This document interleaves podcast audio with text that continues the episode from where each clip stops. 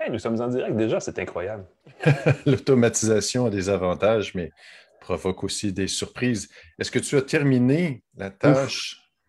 Écoute, je peux, je, peux, je peux discuter pendant ce temps-là, je peux tenter lentement mais sûrement de faire la présentation de l'émission. Je sais que tu as maintenant des tâches importantes dans un quotidien québécois d'envergure et je suis très fier de toi. Merci. Hein? Je vais. Euh, on est en direct, mon cher ami. C'est drôle, c'est vraiment la première fois que Facebook marche plus et mieux que prévu. Donc, OK, concentre-toi à terminer ton texte. Concentre-toi à terminer ton texte. Je vais faire la présentation lentement, mais sûrement. Donc, non, on est bon, vas-y. Puis on va, ce qu'on va faire, c'est qu'on va, on va se faire une balado bien tassée aujourd'hui. Ça va être fantastique. Donc, je suis Pascal Forgette et je co-anime avec Alain McKenna, mon collègue qui est là, la balado-diffusion vidéo et audio, une tasse de tech. Est-ce que c'est terminé, Alain? Non, il faut, que tu sois. Commencer, Pascal. Ce n'est que le début. Non, non, mais je veux dire, est-ce que tu as terminé ton texte? je suis avec toi à 100% inquiète-toi pas. Donc, voilà, c'est ce que je voulais voir. Euh, et donc, nous sommes euh, à la balado Une tasse de tech. Alain terminait un article des dernières minutes et l'automatisation a fait que nous sommes en direct légèrement plus tôt euh, que nous avions prévu. Aujourd'hui, à l'émission. La première fois que quelque chose qui va fonctionner comme il faut fonctionne comme prévu. Et malheureusement, c'est la fois où il n'aurait pas fallu. C'est un, peu, un peu ironique. Le rideau de douche s'est ouvert au mauvais moment. Euh, exact. Ciel.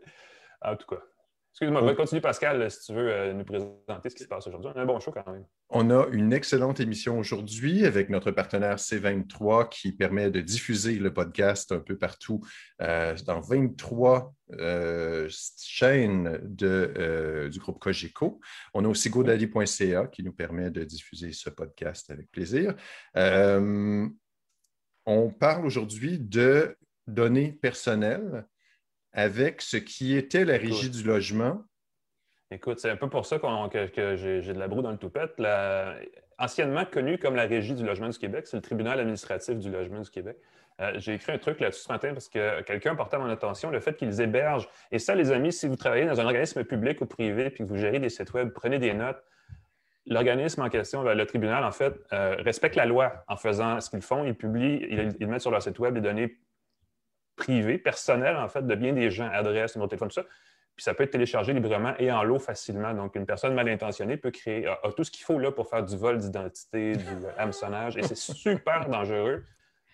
Malheureusement, au gouvernement, on dit ben nous, on respecte l'esprit de la loi, mais ils ne se rendent pas compte du, danger que ça représente. Et là, ce matin, ils ont réagi, ils ont bloqué l'accès à ce site-là le temps de mettre en place des mesures de sécurité. Euh, mais c'est fou. Je veux dire, c'est correct, là, tout le monde, je veux dire, fait ce qu'il a à faire, mais euh, je pense qu'il y a une situation là où on voit que la loi est dépassée par la réalité. La loi, en principe, a été faite à une époque où il fallait aller voir les gens en personne pour demander des dossiers en lien avec des, cas, que ce soit juridiques ou peu, ou peu importe, parce qu'en fait, ça s'applique aussi pour les cas de la Cour du Québec, la Cour supérieure, des choses comme ça. Et là, finalement, il a fallu vraiment aller loin et creuser pour faire réaliser à ces gens-là que la technologie rend cette loi-là un peu incomplète. Et là, j'imagine qu'il y a des développements là-dessus, parce que c'est toi qui as sorti l'histoire. Ça va être, oui, c'était ce matin dans le devoir. Vous irez lire. Ça va se continuer cet après-midi. J'ai un suivi à faire. Je suis en train de finir là-dessus, de finir ça tout à l'heure. Ça va être en ligne ça.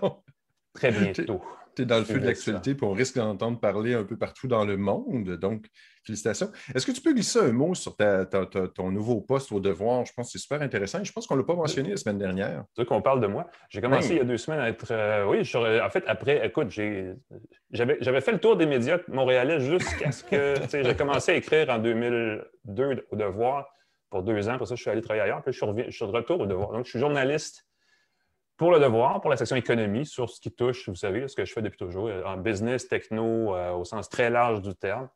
Euh, vous pouvez venir me lire, ça va me faire plaisir de voir qu'il y a une super belle approche, je veux dire, un, modèle d'affaires même pour un média qui est assez intéressant et qui est aussi une super belle vitrine. Donc, je suis très fier, très heureux et puis j'espère que ça va se traduire par des... On va faire bouger les choses. N'est-ce pas? Écoute, ça commence bien. Si l'ancienne régie du logement au nouveau nom, absolument. Euh, euh, oui.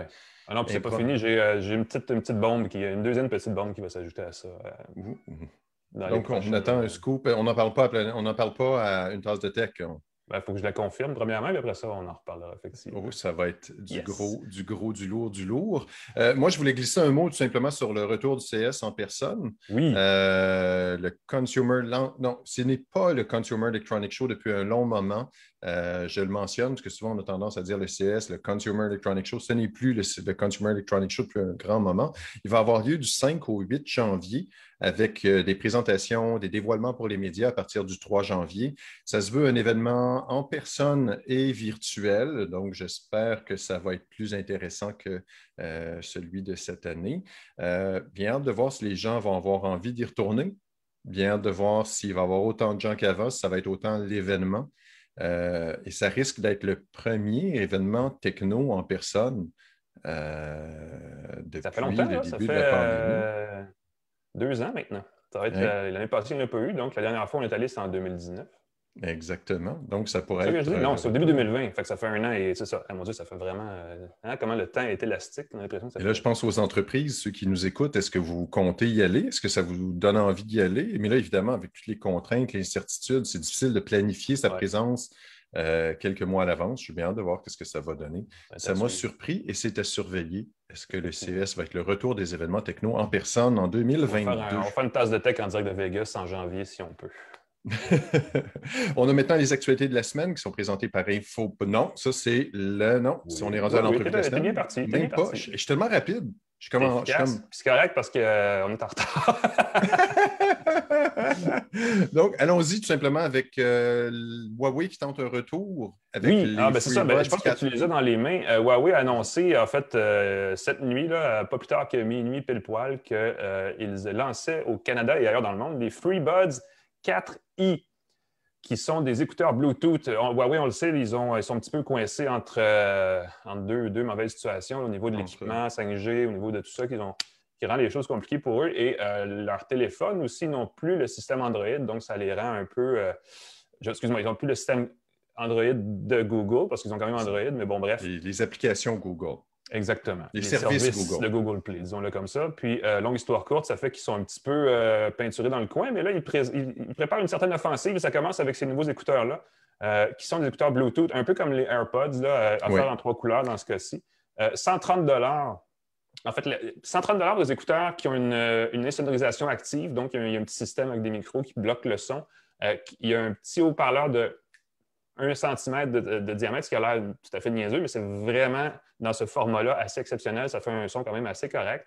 Euh, et ils ont surtout 10 heures d'autonomie par charge. Ça, ce n'est pas 10 heures quatre fois branchées ou quatre fois rechargées dans l'étui, c'est vraiment 10 heures tout seul. Et l'étui double un peu plus que, offre un peu plus que le double d'autonomie à 22 heures, je pense, pour l'utilisation complète. Donc, c'est vraiment un, chouette appareil. Euh, ça confirme ce que j'ai toujours pensé de Huawei. Ils font du super bon hardware, du matériel tout à fait correct. Euh, si seulement ils arrivaient à se défaire de cette euh, situation où ils ont, euh, parce qu'ils ont fait des mauvaises choses dans le passé en termes de, respect de la propriété intellectuelle, notamment avec Nortel. Donc, s'ils pouvaient faire mieux culpa puis resserrer un peu leur, façon de faire, ce serait déjà une bonne chose. Exactement. 130 de ce, de ce calibre-là, c'est quand même pas, pas mauvais du tout. Là. On va en reparler, on va faire une critique plus complète la semaine prochaine. Euh, mais mes premières impressions pour ceux qui voudraient les essayer euh, au prix qui sont euh, très intéressants. C'est surtout ça, oui, effectivement. Bien de confirmer ça au cours des prochains jours. Il y a du nouveau chez Samsung aussi. Oui, le, Galaxy le plus puissant qu'on avait teasé la semaine dernière, euh, finalement, ben, c'est des ordinateurs portables. Euh, Samsung, ce n'est pas la première tentative qu'ils font dans le domaine des ordinateurs portables, mais là, ils vont assez fort avec le Galaxy Book Pro. Le Galaxy Book Pro 360, c'est un 2 en 1 dont l'écran pivote complètement pour le transformer euh, en tablette si on le désire. Le Galaxy Book, un modèle de 15,6 pouces, processeur Core i3 à partir de 859 un prix qui risque de faire mal. Et le Galaxy Book Odyssey qui va être lancé un peu plus tard, euh, qui est un modèle pensé pour les gamers, qui va être lancé en août. Euh, donc, ça va être en plein pour la rentrée scolaire, pour les devoirs des étudiants qui, évidemment, vont jouer à des jeux vidéo. Euh, ce qui est remarquable, c'est que, évidemment, c'est un produit, le Galaxy Book Pro veut concurrencer euh, le MacBook Pro. C'est dans le nom, on ne s'en cache pas. Il est très mince. Et il est très léger. J'avoue que j'ai hâte de l'avoir en main. Euh, c'est assez surprenant. Il fait 11,2 mm d'épaisseur et mm-hmm. pèse 0,87 kg. Euh, c'est 4 mm de moins que le MacBook Pro M1 de 13 pouces, le tout dernier, et presque un demi, plus d'un demi-kilo de moins, 600 grammes de moins mm-hmm. que le MacBook Pro M1. Donc, très mince, très léger, euh, assez mince pour être remarquable. Un demi-centimètre, c'est quand même, euh, on, le ressent, ce n'est pas le mm-hmm. demi-millimètre qui, qui, euh, qui, qui mettent parfois de l'avant pour dire que notre ordinateur est plus mince. L'écran tactile, un autre, un autre différenciateur important, il est AMOLED. Donc, ce n'est pas des Dell standards, c'est le même écran que les téléphones Samsung et les tout derniers iPhones. Ça, j'ai très, très hâte de voir ça parce que ça va faire un très beau très belle qualité d'image. L'écran AMOLED, c'est vraiment euh, une belle technologie d'écran. C'est offert en 13 pouces, 15 euh, pouces et 17 heures d'autonomie. Euh, malgré le fait qu'il est très mince, on est en dessous du 20 heures des MacBook M1, mais 17 heures, c'est quand même assez respectable. Et le prix de départ du MacBook Pro, le Galaxy Book Pro, il ne faut pas se tromper, faut pas se tromper, mais c'est tellement similaire. Le Galaxy Book Pro, de 13,3 pouces, c'est 1470 donc, on est en bas euh, du MacBook Pro ben, de base. Il faut, jouer la carte du prix, c'est sûr, parce que. c'est ça. Fait on, a, mhm. on a tous les éléments pour un ordinateur qui risque de bien fonctionner pour Samsung. Mhm. Plus mince, plus léger. Est-ce que la performance va être à la hauteur euh, avec le processeur M1? Apple a un avantage? C'est quand même le dernier processeur d'Intel et un prix euh, qui est réduit. Normalement, à prix égal, c'est sûr que tu vas avoir tendance à pencher pour un MacBook, mais à prix inférieur pour un ordinateur qui me semble très, très, très intéressant. Euh, J'ai hâte d'avoir un. Euh, au niveau portable d'affaires aussi, le, processeur d'Apple n'est pas compatible avec toutes les applications que les gens utilisent. Hein. c'est un, peu un frein aussi. Exactement. Puis la mm-hmm. connectique est assez complète sur le modèle de 15 pouces. Tu as même un port HDMI, donc ça facilite le branchement. Euh, c'est fou parce que je ne m'attendais pas à ça. Je m'attendais vraiment à un nouveau téléphone, un téléphone pliable. Je m'attendais à un téléphone euh, plus costaud. Là, je vois des portables. Et je pense que le modèle, juste le Galaxy Book tout court, au prix qu'il est, risque d'être extrêmement intéressant pour les étudiants, avec un écran tactile très joli, très mince, très léger. Un beau retour euh, de Samsung dans ce créneau-là, oui, absolument. C'est un beau retour de Samsung dans ce créneau-là. Yes. Il y a du nouveau aussi du côté d'Uber, imagine-toi donc. oui, ça, c'est assez. Euh, pas celle-là, mais J'ai assisté hier à une conférence parce qu'ils ont présenté six nouvelles fonctions qui vont être intégrées au fil des prochains mois dans l'application Uber. Pas toutes nécessairement au Canada, mais ça commence aux États-Unis, entre autres, euh, avec une fonction de prise de rendez-vous et de service de voiturage vers une clinique euh, d'une pharmacie Walgreens aux États-Unis pour se faire vacciner. Euh, mm-hmm. donc, il y a vraiment une certaine notion là de, on veut accélérer le, passage de la, crise de COVID. parce que Uber, en fait, a vraiment très, très hâte de sortir de la crise de COVID. Les autres nouveautés concernent surtout les services qui vont être utiles après. Euh, ça inclut la prise de. Euh, on peut, réserver une voiture Uber avec chauffeur 30 jours d'avance si, on, euh, si on va à l'étranger, par exemple. Donc, si on va aux États-Unis, dans une ville quelconque, on pourrait dire d'avance Hey, j'arrive à telle heure, telle place, dans telle date, et se réserver une voiture. il y a aussi la possibilité, il va aussi avoir la possibilité de louer une voiture en partenariat avec Avis, Hertz, les grandes agences, à hmm. même l'application, qui est un autre truc. Et puis, euh, il y a des services aussi qu'on va avoir ici aussi qui permettent de euh, commander d'avance avec Uber Eats. Donc, de vraiment dire, par exemple, justement, je suis dans l'avion ou je suis avant de prendre l'avion, je reviens à la maison. Est-ce que vous pouvez ce soir ou demain soir me livrer mon repas qui est tatata?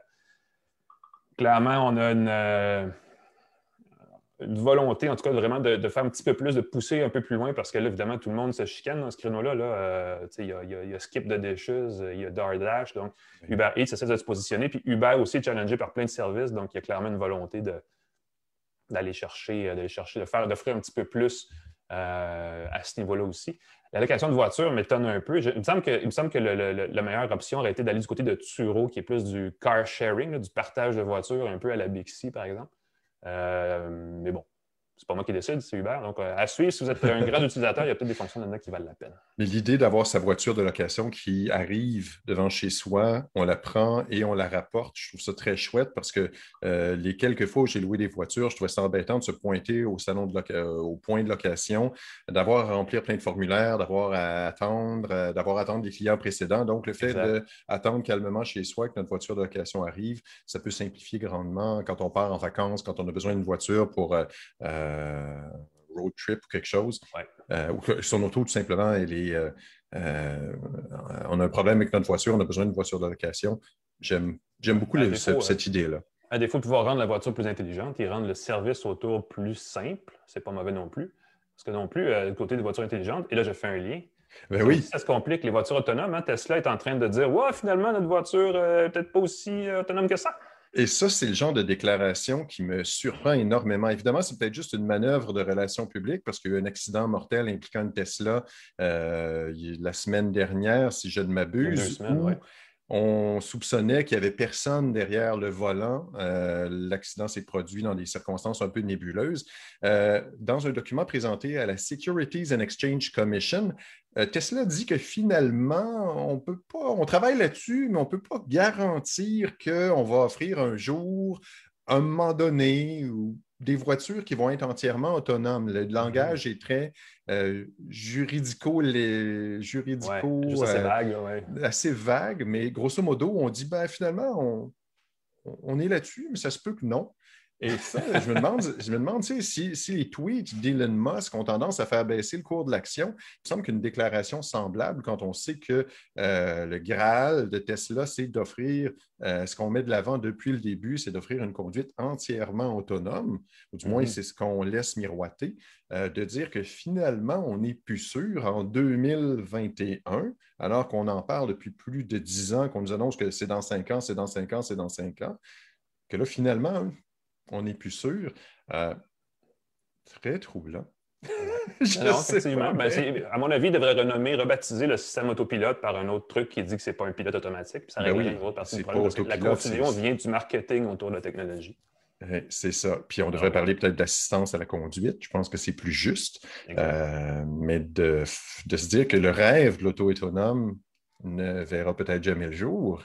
En tout cas, pas comme c'est présenté en ce moment, pas dans les prochaines cinq années, disons-le comme ça. en tout cas, merci Pascal. On va passer à ben, notre euh, segment d'entrevue, si ça ne te dérange pas. L'entrevue de la semaine d'une tasse de tech est présentée par GrowDaddy, qui offre un moyen facile de créer un site web personnalisé et professionnel pour votre entreprise. Si vous avez envie de créer un site web, d'en faire un nouveau, d'imaginer qu'est-ce que ça pourrait être votre site web, essayez, c'est gratuit, c'est WYSIWYG, super simple, site transactionnel et ça permet de faire euh, de mettre son entreprise sur le web de façon extrêmement simple. GoDaddy.ca, allez-y, courez. C'est grâce à eux qu'on est là. Merci. On reçoit aujourd'hui euh, Nicolas Goutaudier, qui est le cofondateur d'une plateforme qui s'appelle Ting. Euh, Ting, en fait, permet de financer un peu à la façon d'un Kickstarter des projets de vie. Et le meilleur exemple, c'est de dire ben, j'ai besoin d'argent pour financer mon mariage ou de, pour créer une, j'imagine, l'équivalent moderne d'une liste euh, de cadeaux. Là, il y a un terme pour ça, j'oublie tout le temps, un trousseau, je pense que je ne peu pas. Euh, trousseau? Il y, a, beaucoup de gens qui vont dire, mais c'est quoi un trousseau? Ben, c'est ça ou c'est pour un bébé? Je ne sais plus exactement. Là, ça dépasse l'expertise d'un kilomètre. de mariage, on fait tout ça depuis des années. Mais bon, la plateforme, quand même, vient d'annoncer qu'elle a collecté, euh, depuis qu'elle a été fondée, il n'y a pas tellement longtemps, un million de dollars pour aider des gens justement à réaliser des projets de vie comme celui-là. Et je trouve que c'est une super belle initiative. Euh, donc, Nicolas est avec nous pour en parler. Salut, Nicolas. Bonjour, bonjour, merci Alain. Explique moins, maladroitement, euh, moins maladroitement que moi ce que vous faites exactement, s'il te plaît. Oui, non, mais c'était très bien résumé. Hein. Tu ah, bon. fait un très, bon, un, très bon boulot.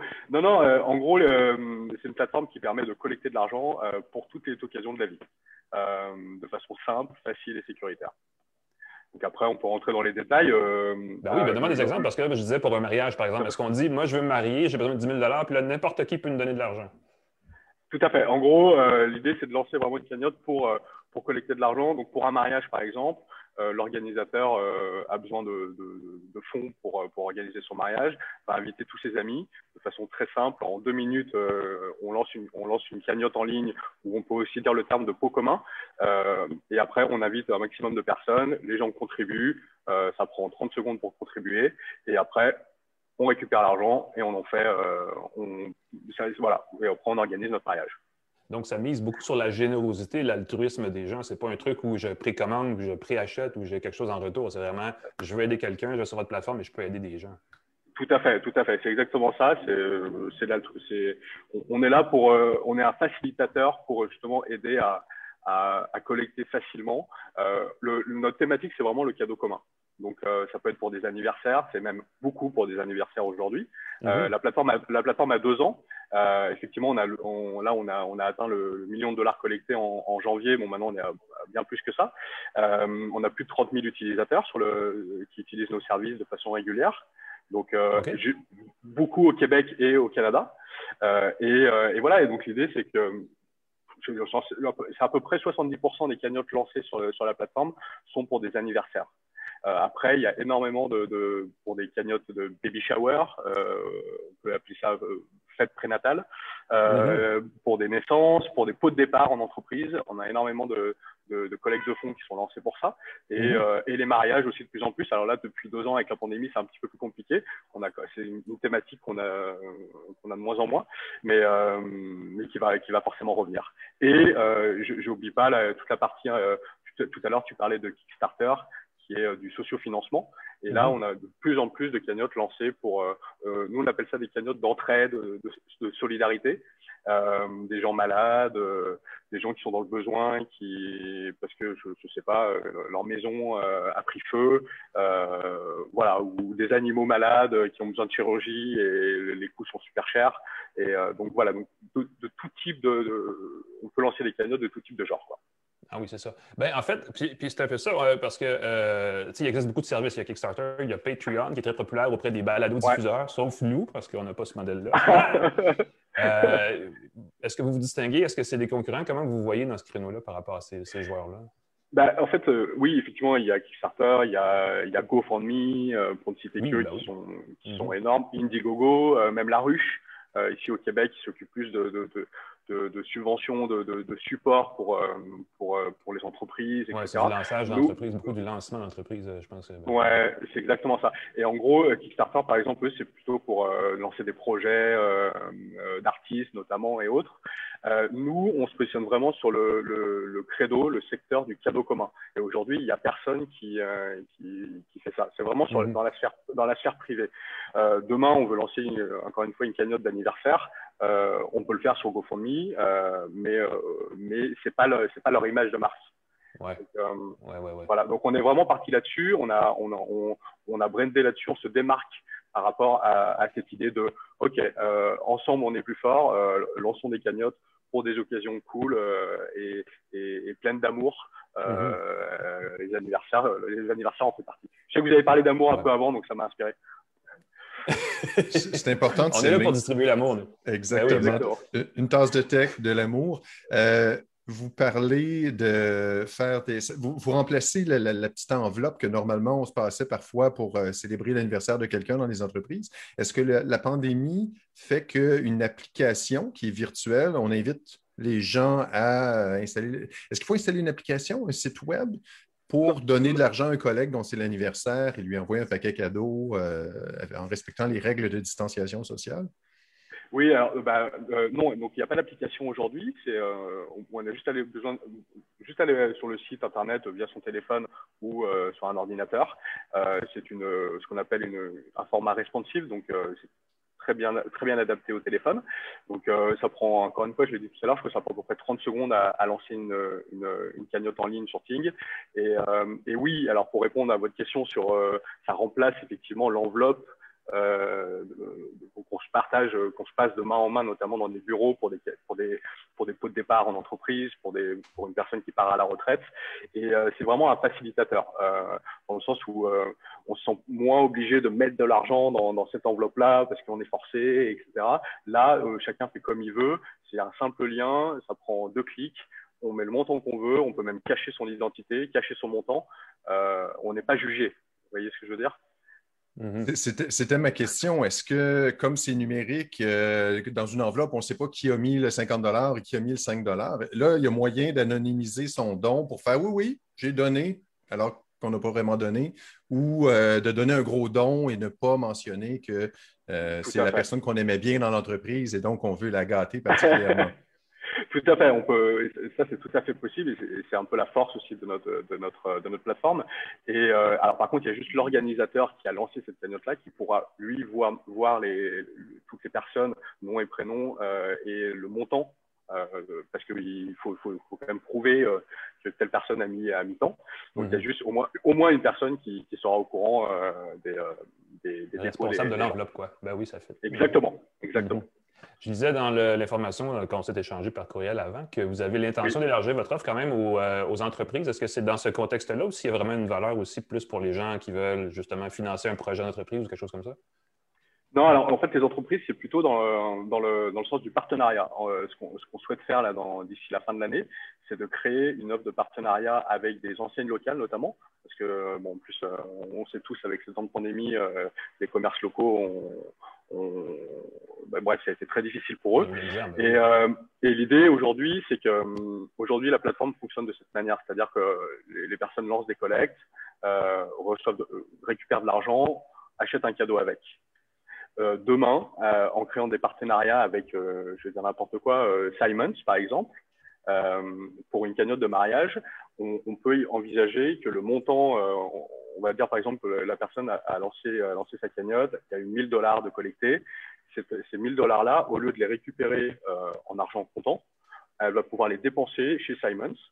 Hmm. Et c'est Simons qui va rétrocéder en gros une part du montant dépensé. Donc, Ting se positionne comme un, comme un, comme un rapporteur d'affaires. Il y a une part qui sera, qui sera, qui sera redistribuée à Ting derrière. Aujourd'hui, l'utilisateur qui lance une cagnotte euh, de 1000 dollars sur, euh, sur Ting, si elle veut récupérer son argent, la plateforme euh, prend 4%. D'accord pour financer le, bah, les coûts de la plateforme et puis c'est un business model comme un autre et on est vraiment les ouais, c'est ça. Et on est les moins chers du on est les moins chers du marché euh, il y a plein de, plein de business models différents. Mais voilà, donc du coup, euh, là, ça permettrait à l'utilisateur qui dépense son argent chez, chez des partenaires locaux de, de, de, de ne payer zéro commission et ce sera le partenaire qui rétrocédera une commission. Voilà. Donc ça, c'est une bonne manière aussi d'évoluer de, de, et de, croître, mhm. euh, et surtout et surtout de mettre en avant les, tous les tous les commerçants locaux. Ah, c'est assez intéressant. Euh, on parle donc de la plateforme Ting qui s'appelle, parce que c'est quand même pertinent de dire, T-I-I-N-G, deux I dans le nom. Euh, on y accède en allant sur le site ting.com à ce moment-là? Alors, c'est ting.ca. Euh, Très important. Et ting, pour ceux qui veulent s'en souvenir, c'est le bruit d'une pièce de monnaie qui tombe. Ting! ting! Ah oui, parce que ça fait, effectivement, ça fait un tintement. C'est bon à savoir, ça.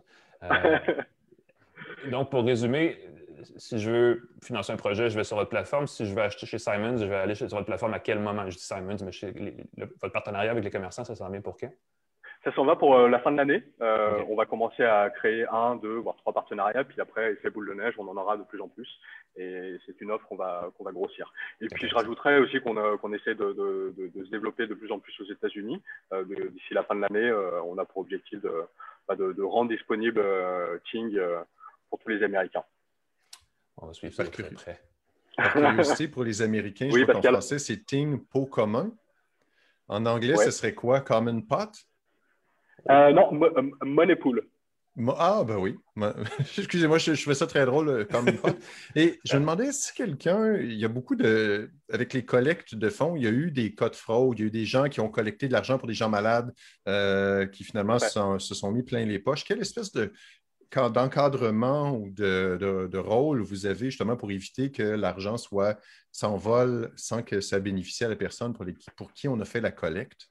Tout à fait. Alors, la, fraude sur Internet est, très importante en, règle générale et, ça peut l'être aussi pour des plateformes comme de sociofinancement et de crowdfunding. Aujourd'hui, nous, on a eu zéro euh, fraude, tout simplement parce qu'en fait, on, gère en personne euh, les cagnottes manuellement, on sait, on, vérifie tout. Donc il y a toujours un humain derrière. Aujourd'hui, euh, les grosses plateformes comme GoFundMe, par exemple, ils automatisent énormément de choses, ce qui est très bien. Nous, on le fait, mais euh, à un certain moment, euh, quand il s'agit de, de, contrôler les, les, les, transactions bancaires, etc., là, il y a un humain derrière. Toujours, toujours, toujours. Et c'est ce qui fait notre force aujourd'hui, c'est l'aspect vraiment sécuritaire.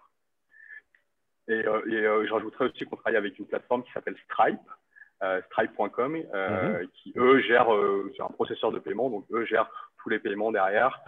et nous, après, on est là pour toute la sécurité. Puis nous, derrière, on est là pour revérifier. Si on a des doutes, c'est déjà arrivé. Là, on, approfondit, euh, c'est marqué dans nos CGU. On, demande à, l'organisateur de la cagnotte qui peut être un peu suspicieuse euh, son identité, euh, etc., sa page Facebook. Si la personne ne répond pas, bah, on, rembourse toutes les personnes. Bref, on a eu zéro cas de fraude aujourd'hui. on est très vigilant là-dessus et c'est ce qui fait l'une de nos forces. C'est tout à fait votre honneur. absolument, absolument. Puis ça donne le goût de. Je veux dire, ça donne quasiment le goût de, se marier. Je ne vais pas aller dans, dans cette direction-là, mais ça donne... Mais, mais, mais, mais, même de fêter son anniversaire, on n'est pas obligé Mais peut-être que ça, oui. On va commencer par l'anniversaire, effectivement. C'est une excellente remarque. Euh, Nicolas Goutaudier, donc, qui est cofondateur de Ting, euh, le bruit d'une pièce qui tombe par terre, qui est aussi un site de financement de projet de vie. Merci, Nicolas. C'était super intéressant. Merci beaucoup. Alors, merci, beaucoup, Pascal. À la prochaine. Bonne émission. Merci. Merci. Des petits projets qui sont le fun comme ça, c'est, ça fait du bien. C'est du positif. C'est vraiment quelque chose qui aide à, générer du bonheur. Comme, ça me semble, ça ne peut, pas se tromper. Là. Oui, parce que virtuellement, c'est ça, c'est pas facile quand on est en travail à distance d'offrir un petit paquet cadeau à quelqu'un. Euh, il faut comment tu envoies les sous, euh, tu transfères avec euh, Interac. là, tu dis avec Ting, boum, tout, tout, se fait automatiquement et puis c'est facile d'envoyer un lien. Et je vois le site, ça a l'air super simple. Alors, je, si jamais j'ai des collectes de fonds à faire, je vais penser à Ting. Voilà, je, vais lancer mon anniversaire là-dessus, ça s'en vient, c'est comme rien. Écoute, avant que tu nous parles de ton projet, de ton projet, de ton projet de l'après-midi, j'ai l'impression que ça a l'air d'être un passe-temps qui occupe quand même une bonne partie de temps dans une journée. N'oubliez pas qu'une tasse de tech peut être visionnée en direct en ce moment sur notre page Facebook facebook.com une tasse de tech. Vous pouvez aussi aller consulter toutes nos émissions sous forme vidéo sur notre chaîne YouTube, qui a à peu près le même nom que l'autre, youtube.com une tasse de tech. Et bien sûr, la balado est disponible en version audio sur les plateformes Apple, Google, Spotify, Pocket Cast, euh, Rocket Pocket, je ne sais plus exactement, là, euh, et partout où on trouve des bonnes balados. N'hésitez pas, nous sommes là avec le plus récent épisode tous les jeudis et les archives aussi qui sont excellentes en passant. Euh, n'hésitez pas. Et si vous avez le goût d'écouter quelque chose pour vous divertir d'une oreille et pour vous occuper de l'autre, vous pouvez utiliser un gadget comme le GoCube, dont Pascal va nous parler à l'instant, qui est quoi, qui est comme le cube Rubik des années 2000. C'est quoi exactement? Le cube euh, Rubik des années 2021. Je ne sais pas, tu es un enfant des années 80, alors tu as vécu la folie des, tu étais là dans les années 80, devrais-je dire, parce que tu étais un enfant à l'époque. Euh, mais tu te souviens de l'engouement pour le cube Rubik, euh, qui était une obsession. Tout le monde cherchait à faire le cube. Et mhm ce qui est fou, c'est que ben, j'ai jamais réussi à le faire, le cube. Euh, après 40 ans, ça a été lancé dans les années 80. 40 ans après, je n'avais jamais réussi à le faire moi-même, mais avec le GoCube, j'ai pu le faire. Pourquoi? Parce que c'est un cube connecté, comme on peut le voir sur la petite vidéo. Le cube est synchronisé avec une application, donc on peut voir exactement l'aspect de notre cube dans son ah, application et on peut nous guider étape par étape pour le réaliser. Ah, c'est comme un cube Rubik avec un, code de, cheat code qui vient C'est comme un cheat code, sauf ah! qu'évidemment, c'est simplement une façon de le réassembler, mais le vrai but euh, du cube, c'est d'apprendre à le faire soi-même avec les algorithmes. Euh, c'est une série de formules qui permettent de placer euh, la face en croix au, départ, ensuite les coins, ensuite la deuxième couronne, ensuite le, dos du cube, l'avant, le, bas du cube. Et l'application nous tient par la main tout le long, nous indique étape par étape qu'est-ce qu'on fait, qu'est-ce qu'on fait de pas correct, nous corrige et ça permet d'apprendre enfin comment réaliser le cube. Et quand je l'ai fait, c'est assez magique parce qu'au départ, euh, on a le cube, on est presque rendu à la fin, on a deux couronnes de fête, on a des, quelques, quelques puis deux, trois, deux, trois carrés qui sont à la bonne place en bas, mais là, il faut finaliser. Et là, on fait euh, tourne à gauche, tourne à droite, tourne devant, tourne euh, dessus deux fois. Puis, le cube dans ma main était complété. J'ai presque pleuré. Euh, donc, non seulement c'est très beau de voir, de bouger son cube et de voir la représentation de son cube bouger dans son téléphone, euh, on peut aussi par la suite se chronométrer pour voir nos progrès. Donc, on peut faire de la compétition, on peut se mesurer à des compétitions professionnelles. Ça, je trouve ça très amusant. On nous indique comment placer le cube au bon point de départ, parce que dans les compétitions, on met tous les cubes dans la même configuration de départ. Ah Et là, on se mesure au champion du cube Rubik pour voir à quelle euh, vitesse on peut le réaliser. J'ai été très surpris, ça fonctionne plutôt bien. Euh, j'ai eu à resynchroniser le cube à quelques reprises. Il y a des gyroscopes à l'intérieur. J'ai eu à le resynchroniser. C'est pas compliqué, c'est quand même embêtant. Des fois, ça va bien. On est en train de, Ah, manipuler le le, cube. le contact. Ouais, ça, j'avoue. Et tout à coup, la synchronisation semble se perdre. Donc, euh, on doit tenir le cube euh, face vers le haut, alors que le- sur l'écran, il, est la face vers le bas. Euh, c'est peut-être une mise à jour, parce qu'on peut mettre le cube à jour éventuellement. La recharge, c'est super simple. On pose le cube dans sa base. Hmm. Euh, il y a une jolie base qui permet de le garder sur son coin de bureau et ça permet de le recharger avec un port USB. Donc, il n'y a pas à se casser la tête. La recharge dure plusieurs heures. Euh, ça dépend, on peut le faire, euh, le rendre lumineux si on le désire. Donc, ça ajoute euh, au plaisir de manipuler son cube. Et je trouvais que le cube était très lisse.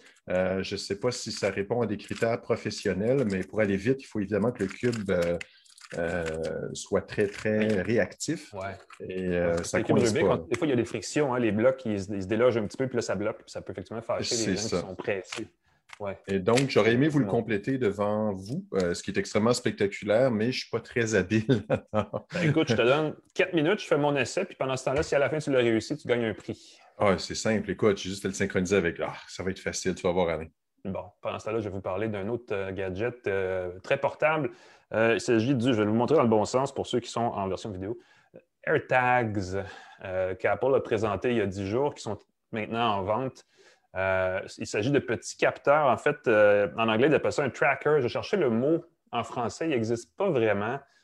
Euh, parce que pisteur, ou en tout cas, c'est comme un, un accessoire de repérage, pour le dire comme ça, qui utilise les protocoles Bluetooth et Ultra Wideband, qui c'est un protocole de proximité, là, pour qu'on puisse le repérer et savoir où il se trouve à proximité à partir d'un iPhone. Ça prend la version 14.5 du logiciel d'iPhone, donc ça prend iPhone 11, je pense, et plus. En tout cas, il y a, comme une certaine limite sur la compatibilité de l'appareil, et d'ailleurs, c'est un défaut. Euh, mais on peut retrouver très facilement et euh, très exactement, euh, c'est ce qu'on attache sur no- notre AirTag, en fait. Parce qu'évidemment, l'idée, c'est de dire ben, je veux arrêter d'égarer mes clés, je veux arrêter d'égarer mon sac à dos, peu importe. Et on installe ça, on, on la pose dans le fond sur son porte-clés ou peu importe. Et on peut retrouver l'accessoire en question. La portion Bluetooth fonctionne comme euh, sur d'autres appareils du genre. La plus connue, c'est le service Tile, euh, qui offre à peu près la même chose. La portion ultra wideband est par contre extrêmement euh, précise et plus sophistiquée que ce qui se fait dans d'autres créneaux. Ce qui est le fun, c'est que ça permet de voir avec un gros rond, avec une flèche sur, l'écran de son téléphone, où on s'en va et où se trouve l'appareil très précisément. Euh, si on est entre deux pièces, des fois, ça va nous obliger à passer à travers le mur, ce qui est physiquement impossible. Donc, il faut quand même être un peu. Il faut se servir un peu de sa tête quand même. Euh, mais sinon, le- le- le- la portion repérage est extrêmement efficace.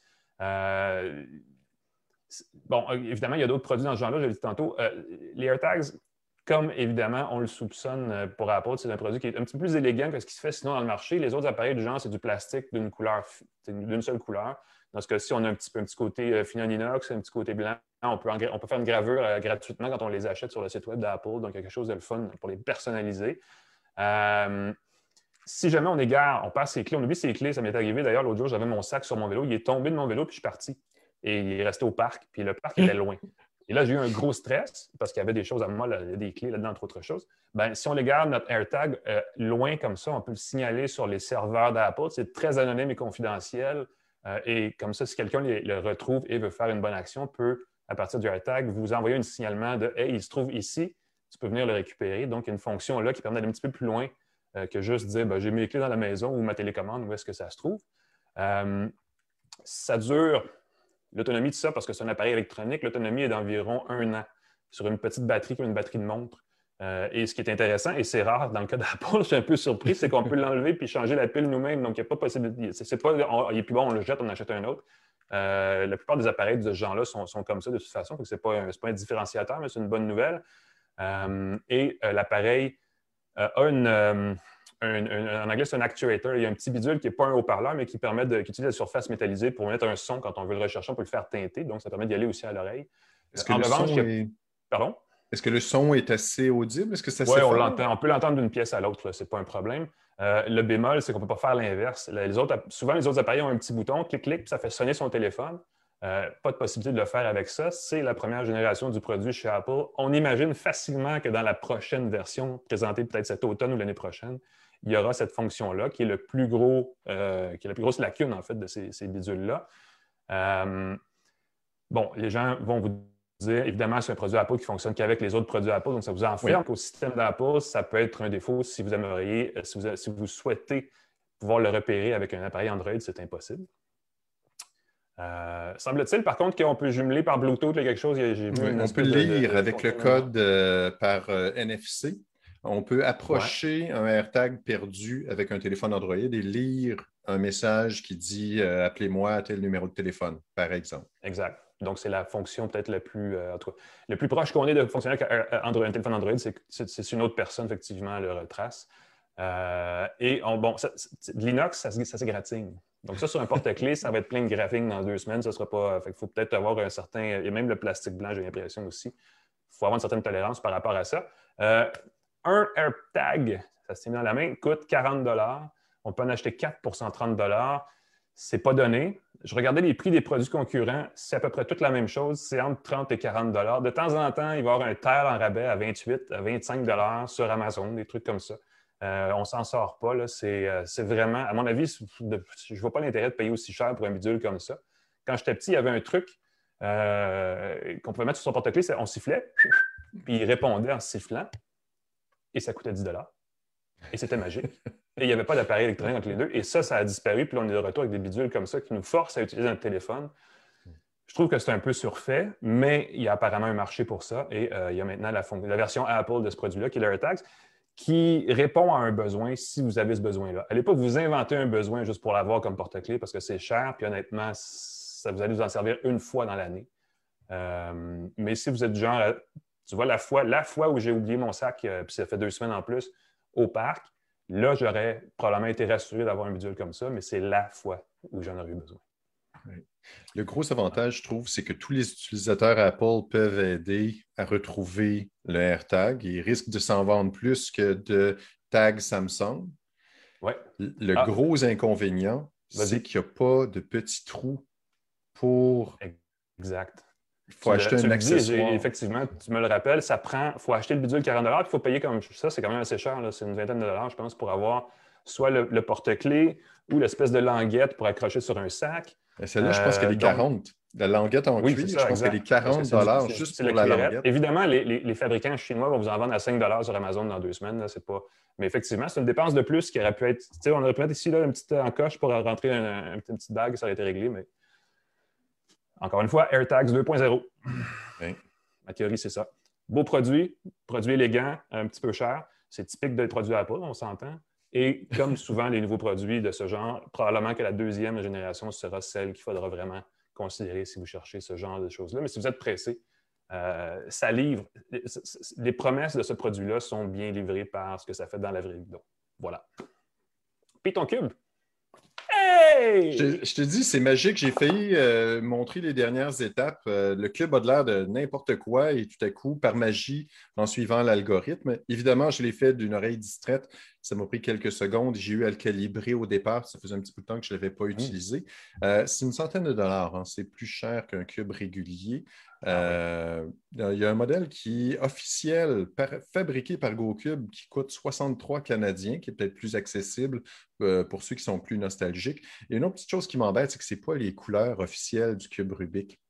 C'est ah, ben idiot, là, mais je me souviens du rouge euh, plus vif que ça. Je me souviens du mm-hmm. bleu plus mordant. donc, c'est une des couleurs un peu approximatives par rapport aux couleurs du cube Rubik, mais la version officielle, elle, est plus proche et moins cher sur le cube, euh, sur les sites de GoCube. Euh, pour ceux qui sont nostalgiques du cube Rubik, qui veulent apprendre à le faire, un peu de coaching chaque jour et on devient un champion. On peut le faire en moins d'une minute facilement, peu importe sa configuration de départ. Voilà. Merci Pascal. Euh, c'est tout pour nous cette semaine. La semaine prochaine, on va recevoir, et peut-être qu'on va pouvoir l'utiliser aussi, les, gens qui ont fondé, qui ont créé une nouvelle application web qui s'appelle Crewdle, C-R-E-W-D-L-E, e, c'est compliqué à prononcer. Euh, c'est une plateforme montréalaise qui veut rivaliser avec, Zoom, qu'on utilise en ce moment euh, pour notre version vidéo, ou avec Microsoft Teams. Ils ont des particularités assez intéressantes, notamment sur un service poste à poste, P2P, pair à pair, dites-le comme vous voulez, euh, qui n'utilise pas de serveur entre les deux. Donc, ça permet de sécuriser de bout en bout la communication ça évite aussi la consommation excessive d'énergie par ces serveurs-là. Ils ont des statistiques là-dessus. On en parlera la semaine prochaine. C'est fascinant comment ça tire du jus. Euh, et évidemment, ils veulent créer un service qui s'adresse aux plus petites entreprises qui n'ont pas nécessairement les moyens de payer pour l'environnement Zoom au complet, qui peut finir par coûter cher quand même. Donc, à suivre, on va voir ça la semaine prochaine. Et peut-être qu'on aura même l'occasion d'utiliser leur plateforme pour diffuser et tu pourras brancher ta webcam là-dessus, euh, mon cher ami. Je pense que tu as une webcam au, programme la semaine prochaine. Oui, j'ai bien hâte. Une espèce de webcam 360. La mise à jour vient d'arriver. Je suis content. Je pensais en parler aujourd'hui, mais on annonçait une mise à jour. On m'a dit Attends un peu, une mise à jour s'en vient. Donc, je vais pouvoir vous parler de la mise à jour aussi. C'est assez rigolo euh, pour retrouver le plaisir de faire des, présentations de groupe avec euh, une webcam différente disons-le comme ça. voir la semaine prochaine et entendre encore une fois. N'hésitez pas à venir voir nos archives entre-temps. Sinon, on vous souhaite une bonne fin de journée, une bonne fin de semaine, une bonne semaine au complet et on se revoit la semaine prochaine pour une autre tasse de tech. Salut Pascal. Salut Alain, amuse-toi bien. Salut tout le monde.